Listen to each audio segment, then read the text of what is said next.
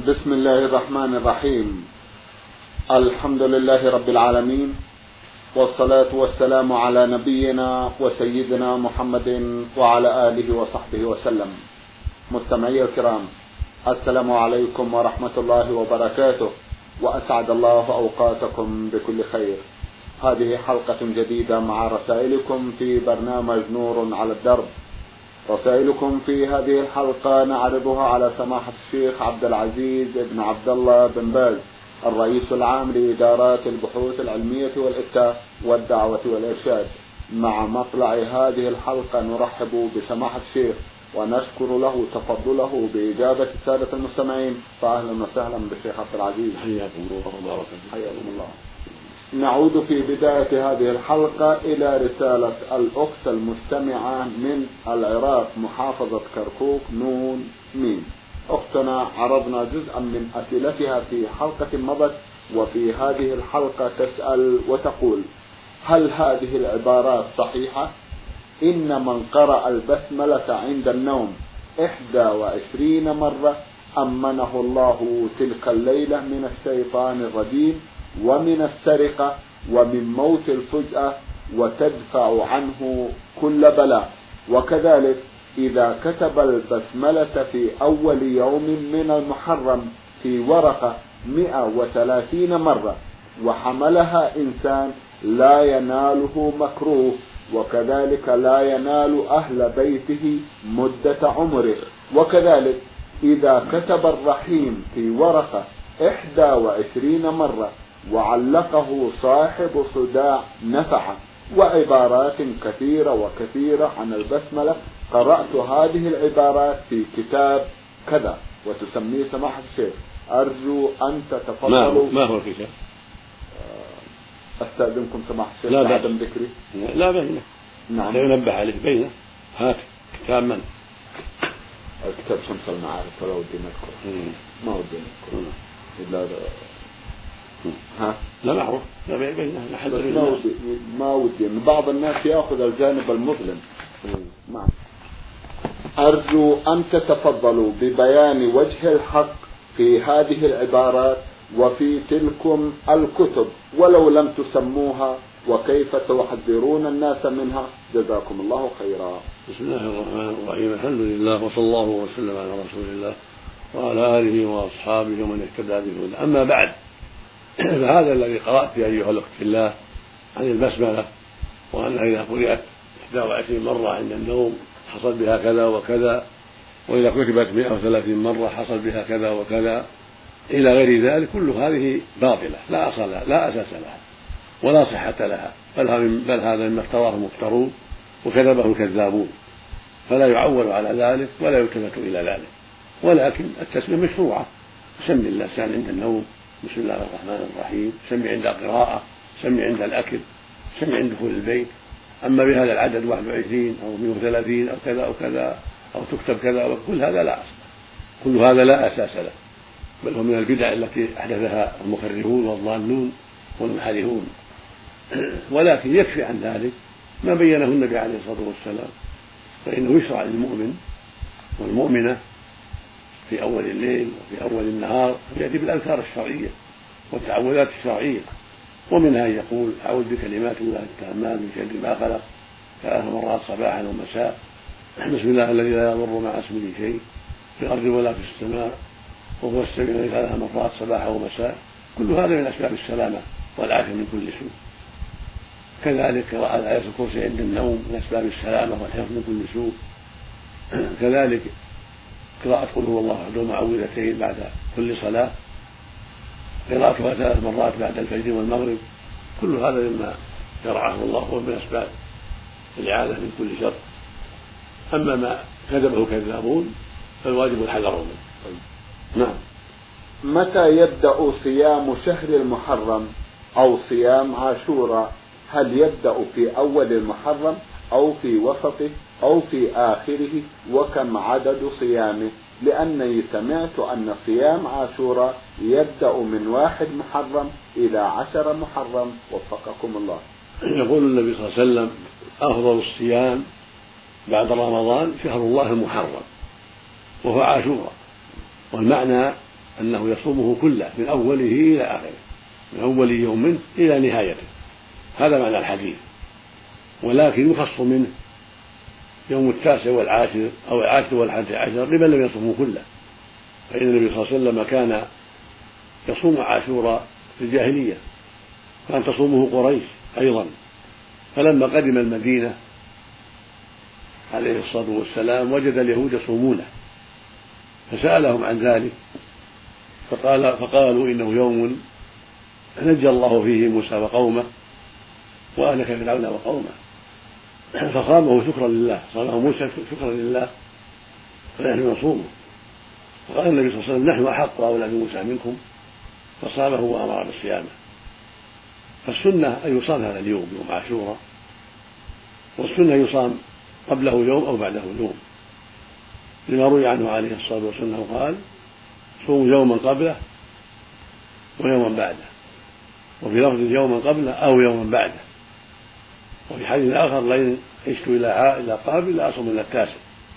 يعني مع العاشر؟ هذا هو الأفضل.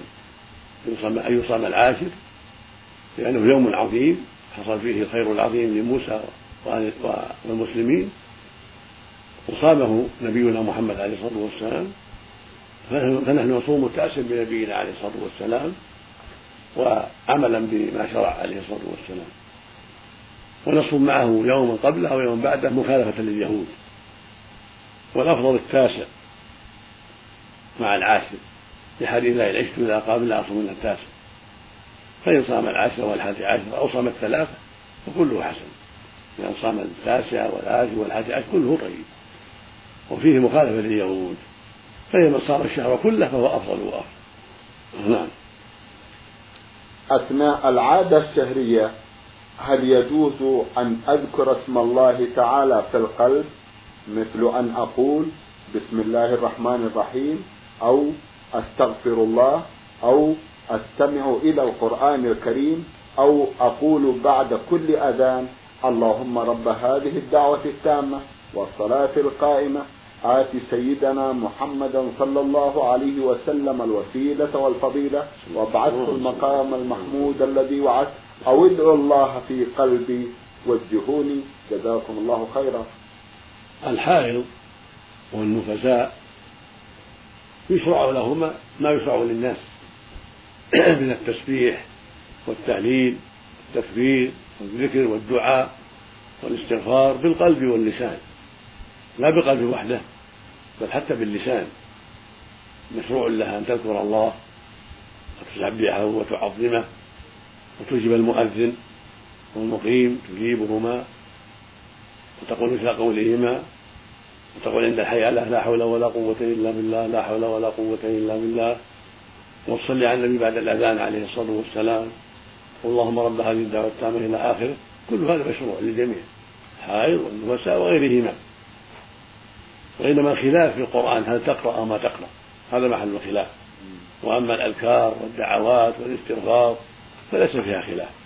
وتلبي إذا كانت حاجة تقول لبيك اللهم لبيك لبيك لا شريك لك لبيك. إن الحمد والنعمة لك والملك لا شريك لك. وتسمي عند الأكل وعند الشرب. تحمد الله وتستغفره. وتذكره كثيرا. هذا لا شيء فيه. عند جميع أهل العلم. وإنما اختلف العلماء رحمة الله عليهم فيما يتعلق بالقرآن. هل تقرأ أو ما تقرأ؟ فذهب جمع من أهل العلم وحكاه بعضهم قولا الأكثر أنها لا تقرأ. واحتجوا بحديث روي عن رسول الله صلى الله عليه وسلم أنه الكتب إلى أهل اليمن أن لا يمس القرآن إلا طاهر. قالوا والحائض تدخل في هذا. والجواب أن هذا إنما هو في المس لا تمسه وأما القرآن فإنها تقرأ كما يقرأ المحدث الذي لم يتوضأ وإنما النهي عن مسه فهي لا تمسه كما لا يمسه الجنوب والمحدث. ولكن لا مانع من القراءة للمحدث. حدثا أصغر غير الجنابة. يقرأ القرآن عن ظهر قلب. فهكذا الحياة تقرأ عن ظهر قلب. لا بأس. واحتج المانعون أيضا بحديث رواه الترمذي عن النبي عليه الصلاة والسلام أنه قال لا تقرأوا الحائض ولا شيئا من القرآن. والجواب عن هذا أنه حديث ضعيف. لأنه من رواية إسماعيل بن عياش رحمه الله عن الحجازيين. وروايته عنه ضعيفة عند أهل العلم. والصواب أن الحائض والنفساء لهما القراءة عن ظهر قلب. من غير مس المصحف. كالمحدث حدثا أصغر يقرأ ولكن لا يمس المصحف. أما الجنوب فلا يقرأ. لا عن ظهر قلب ولا عن مس المصحف حتى يغتسل لأن الجنوب مدته قصيرة. متى فرغ من حاجته اغتسل فلهذا كان أمره خاصا. والحجة في ذلك أنه صلى الله عليه وسلم كان إذا أصابته الجنابة لا يقرأ القرآن. كما ثبت من حديث علي رضي الله عنه قال كان النبي صلى الله عليه وسلم لا يحجزه شيء عن القرآن إلا الجنابة. وفي رواية أنه قرأ أنه لما خرج من قضاء الحاجة قرأ بعض القرآن. وقال هذا لمن ليس جنوبا. أما الجنوب فلا ولا آية. أما الجنوب فلا ولا آية فدل ذلك على أن الجنوب لا يقرأ القرآن حتى يغتسل والحائض والنفساء لا تقاسان عليه لأن مدتهما تطول ففي حرمانهما من القرآن مشقة عظيمة. فلهذا الصواب أنهما تقرآن لكن من دون مس المصحف ولا يجوز قياسهما على الجنوب. فإن دعت الحاجة إلى القراءة من المصحف جازت من وراء من وراء حائل كأن تمسه من وراء قفازين أو يمسه لها غيرها تمسك عليها بنتها أو أختها الطاهرة وتقرأ بالنظر إليه من غير أن تمسه لا بأس بهذا. ولكن مسها له لا يجوز حتى تطهر كالمحدث وكالجنوب أيضا حتى يغتسل أما هي فإنها تقرأه عن ظهر قلب كالمحدث حدثا أصغر هذا هو الصواب. وأما التسبيح والتهليل والأذكار والدعاء والاستغفار هذه مشروعة للجميع للجنوب والحائض والنوساء والمحدثين كلهم. لا يمنع من هذا وإنما خلاف القرآن فقط. هذا محل الخلاف بين أهل العلم. وفق الله الجميع. نعم. أرى على الشوارع كثيرا من الفقراء ومنهم المعوق. فاتحين أيديهم يطلبون المال. إني أعطيهم دائما وبعض الأحيان أهدي أجر ذلك أو أقول هذا صدقة بأمي المتوفاة. لا أدري هم فقراء أم لا ولكن شكل بعضهم يبين أنهم فقراء. هل يجوز أن أعطيهم المال وأنا لا أعرف هل هم فقراء أم لا؟ نعم. من تعرض للسؤال يعطى. قال الله جل وعلا وفي أموالهم حق معلوم للسائل والمحروم. فمن سأل يعطى وهكذا المحروم وهو الفقير يعطى. فإذا مر الإنسان بقوم يشحذون الناس ويرفعون أيديهم شرع أن يعطوا ما تيسر من الصدقة. يقول النبي صلى الله عليه وسلم اتقوا النار ولو بشق تمر فمن لم يجد فبكلمة طيبة. وإذا أراد المتصدق بصدقته عن أبيه أو عن أمه أو عن فلان فله نيته. فالصدقة يجوز أن تفعل عن الأموات وهي تلحقهم وتنفعهم. كما قال النبي صلى الله عليه وسلم إذا مات ابن آدم انقطع عمله إلا من ثلاث صدقة جارية أو علم ينتفع به أو ولد صالح يدعو له. وسأل النبي صلى الله عليه وسلم رجلا قال إن أمي ماتت أفلا هذه من صدقت عنها؟ قال النبي نعم. فالصدقة عن الموتى تنفعهم بإجماع المسلمين. لكن إذا علم المار أو غيره أن هذا الذي يشحذ غني وأنه غير محتاج فإنه ينصحه ويوبخه ويقول أن هذا لا يجوز لك ولا يحل لك أن تسأل وأنت قد أغناك الله عز وجل. يقول النبي صلى الله عليه وسلم في الحديث الصحيح من سأل الناس أموالا تكثرا فإنما يسأل جمرا فليستقل أو ليستكثر رواه مسلم في الصحيح. وقال عليه الصلاة والسلام لا تزال المسألة في الرجل لا تزال مسألة بالرجل حتى يأتي يوم القيامة وليس في وجهه مزعة لحم متفق عليه. فالواجب على المؤمن والمؤمنة ألا يسأل إلا عن حاجة. أما من أغناه الله بمال عنده عن كسب أو عن إرث أو عن هدية أو غير هذا من الطرق الشرعية فالواجب عليه أن يستغني بالله وأن لا يسأل ولا يحل له السؤال. ولهذا قال عليه الصلاة والسلام إن المسألة لا تحل إلا لأحد ثلاثة. رجل تحمل حمالة يعني دين فحلت له مسألة حتى يصيبها ثم يمسك. يتحمل حمالة لإصلاح ذات البين بين الناس. أو لحاجة بيته وعائلته. فله أن يسأل حتى يصيبها ثم يمسك ورجل أصابته جائحة اجتاحت ماله حلت له حتى يصيب قواما من عيشه أو قال سدادا من عيشه يعني من أصابته جائحة كالسيل أو الحريق أو الجراد أكل زرعة. فافتقر بسبب ذلك يعطى ما تيسر حتى تسد حاجته. ويحل أن يسأل إذا لم يتيسر له إلا بالسؤال. والثالث رجل أصابته فاقة يعني حاجة حتى يقول ثلاثة من ذوي الحجة من قومه من ذوي الحجة من قومه لقد أصابت فلانا فاقة. فحلت له مسألة حتى وصل فلان من عيشه ثم قال عليه الصلاة والسلام للسائق قبيصة وما سوى ذلك يا قبيص سحت. وما سوى ذلك يا قبيص سحت. يأكله صاحبه سحت. يعني ما عدا الثلاث هو سحت يعني فهو حرام. والواجب على أهل الإيمان أن يحذروا ما حرم الله. ومن ذلك أن يسأل وقد أغناه الله. فالمسألة إنما تحل في هذه الحالات الثلاث. وكثير من الناس والعياذ بالله لا يبالي لأن قد اعتاد السؤال وهو لا يبالي بالسؤال وإن كان عليا. لما أصيب به من الجشع والحرص على المال وعدم المبالاة بأمر الشرع نعوذ بالله من ذلك.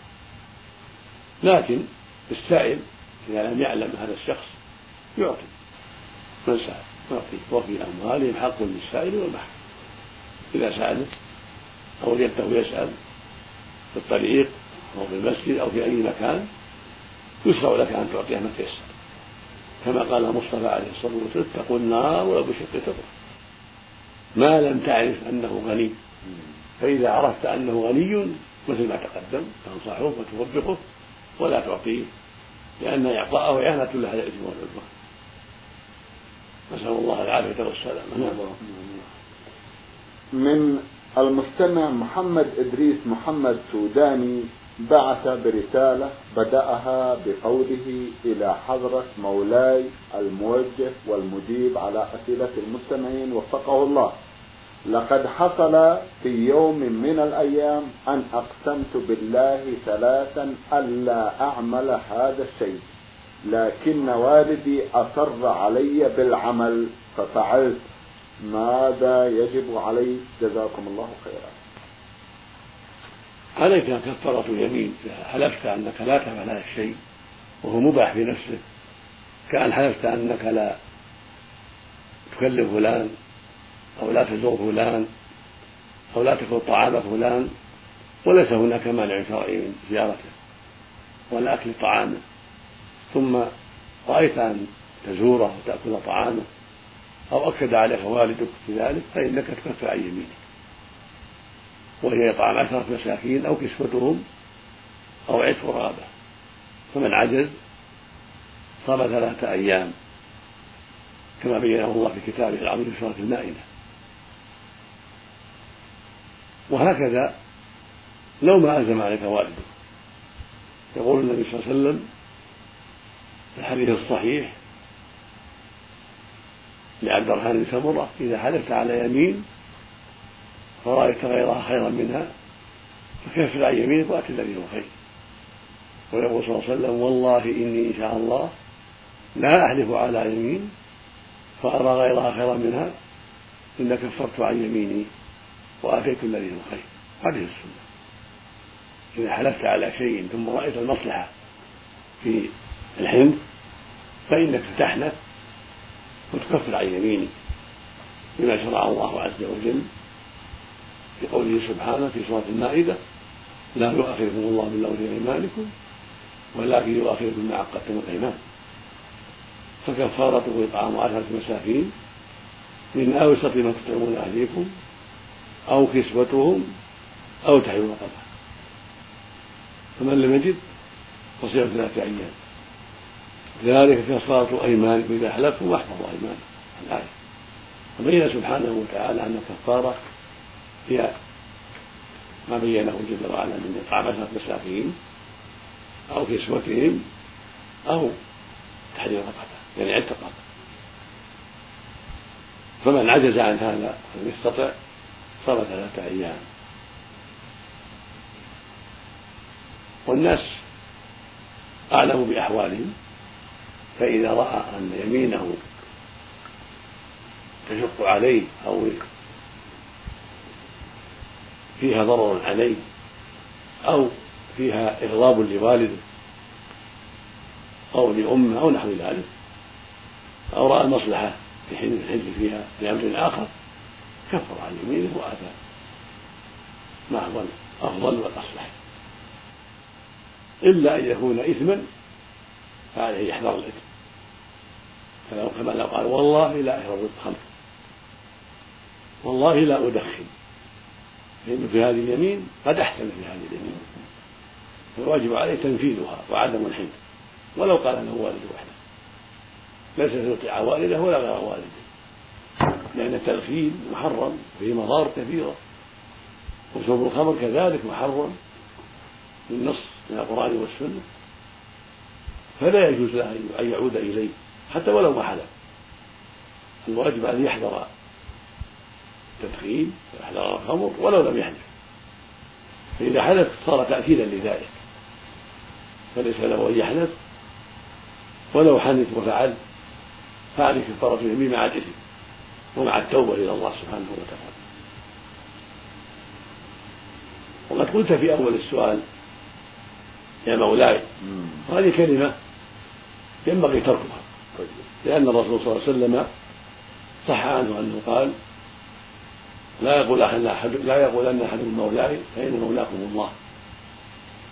وقال للعبد لا يقول ربي ولا يقول سيدي ومولاي يقول لسيده الذي ومالك فأخذ بعض العلماء أن النهي ليس للتحريم في لا يقول مولاي لأنه صلى الله عليه وسلم أذن للعبد أن يقول سيدي ومولاي. فالعبد له شأن والناس لهم شأن فالأولى تركها بكلمة والأحوط تركها. أما المملوك فله أن يقولها لسيده يا مولاي أو يا سيدي لا بأس أن يقولها أو يا عمي كما يقول الناس. أما أنت وأنت لست مملوكا فتخاطب الناس بغيرها تقول يا فلان أو يا أبا فلان أو يا الشيخ فلان أو يا القاضي فلان أو ما أشبه ذلك تخاطبه بالألقاب المعروفة غير مولاي وغير سيدي حتى سيدي تركها أولى لأن الرسول صلى الله عليه وسلم قال لما قيل يا سيدنا قال السيد الله تبارك وتعالى. كره أن يخاطب بهذا. وإن كان هو سيد ولد آدم عليه الصلاة والسلام هو أفضل الناس لكن خاف أن يغلو فيه. خشي عليهم من الغلو. فقال قولوا فقال فقال السيد الله. قولوا بقولكم أو بعض قولكم ولا يستهوينكم الشيطان. أنا محمد عبد الله ورسوله اللهم صل عليه الصلاة والسلام ما أحب أن ترفعوني فوق منزلتي التي أنزل الله عز وجل. يعني عبد الله ورسوله. مع أنه سيد ولد آدم. كما قال صلى الله عليه وسلم أنا سيد ولد الله ولا فخر. وأفضل الخلق. ولكن تواضعا منه عليه الصلاة والسلام وخوفا على أمة من الغلو أرشدهم إلى إلى أن لا يخاطبوا بقول يا سيدنا. أما إذا قيل هو سيد ولد آدم أو قيل هو سيدنا فلا بأس من غير خطاب له لأنه قد توفي عليه الصلاة والسلام. وكره هذا في حياته أن يخاطب بهذا عليه الصلاة والسلام. أما إذا قاله واحد منا اليوم سيدنا محمد أو اللهم صل على سيدنا فهذا لا بأس به لأنه حق ليس فيه محذور. لكن لا يقال في الأشياء التي وردت وليس فيها ذكر. لا يحدث في أشياء شرعها الله ليس فيها ذكر السيادة. بل يقتصر على الوارد. فلا يقال في الأذان أشهد أن سيدنا محمد رسول الله. ولا يقال في الأذان في الإقامة كذلك. لأن هذا لم في الأذان ولا في الإقامة. فيقتصر على ما ورد. يقال أشهد أن محمدا رسول الله. في الأذان والإقامة. هكذا في التحيات. اللهم صل على محمد. هكذا أشهد أن لا إله إلا الله. وأشهد أن محمدا عبده ورسوله. التحيات في التشهد. لأن هذا هو الوارد. فالأفضل أن لا يقول ذلك. وهكذا في الأذان. لأنه ورد بغير ذكر السيادة. فيقول كما كان المؤذن يقول أشهد أن محمدا رسول الله. هكذا هكذا كان المؤذنون في عهده صلى الله عليه وسلم وعهد أصحابه. فعلينا أن نسير على نهجهم في ذلك. هذا هو المشروع لنا. لكن في عرض كلامنا العادي عند ذكر الحديث وعند ذكره صلى الله عليه وسلم اللهم صل على سيدنا محمد أو في الخطبة لا بأس بذلك ولا حرج في ذلك. من قالها فلا حرج ومن تركها فلا حرج ولا ينبغي يظن في حق من تركها أنه جافي هذا غلط. ومن قالها فلا بأس ومن تركها فلا بأس. فإذا قال اللهم صل على نبينا محمد أو على عبدك ورسولك محمد فكله حق كله صحيح وكله طيب. ولو لم يقل سيدنا وإن قال اللهم صل على سيدنا محمد أو سيدي ولا آدم فكله حق. لا بأس بذلك كله حق مشروع. وصلى الله وسلم عليه وعلى آله وأصحابه. اللهم صل وسلم وبارك على سيدنا محمد سماحة الشيخ في الختام. أتوجه لكم بالشكر الجزيل بعد شكر الله سبحانه وتعالى على تفضلكم بإجابة السادة المستمعين وآمل أن يتجدد اللقاء وأنتم على خير. نرجو ذلك مستمعي الكرام كان لقاؤنا في هذه الحلقة مع سماحة الشيخ عبد العزيز ابن عبد الله بن باز الرئيس العام لإدارات البحوث العلمية والإفتاء والدعوة والإرشاد. من الإذاعة الخارجية سجلها لكم زميلنا خالد منور خميس. شكرا لكم جميعا وسلام الله عليكم ورحمة وبركاته.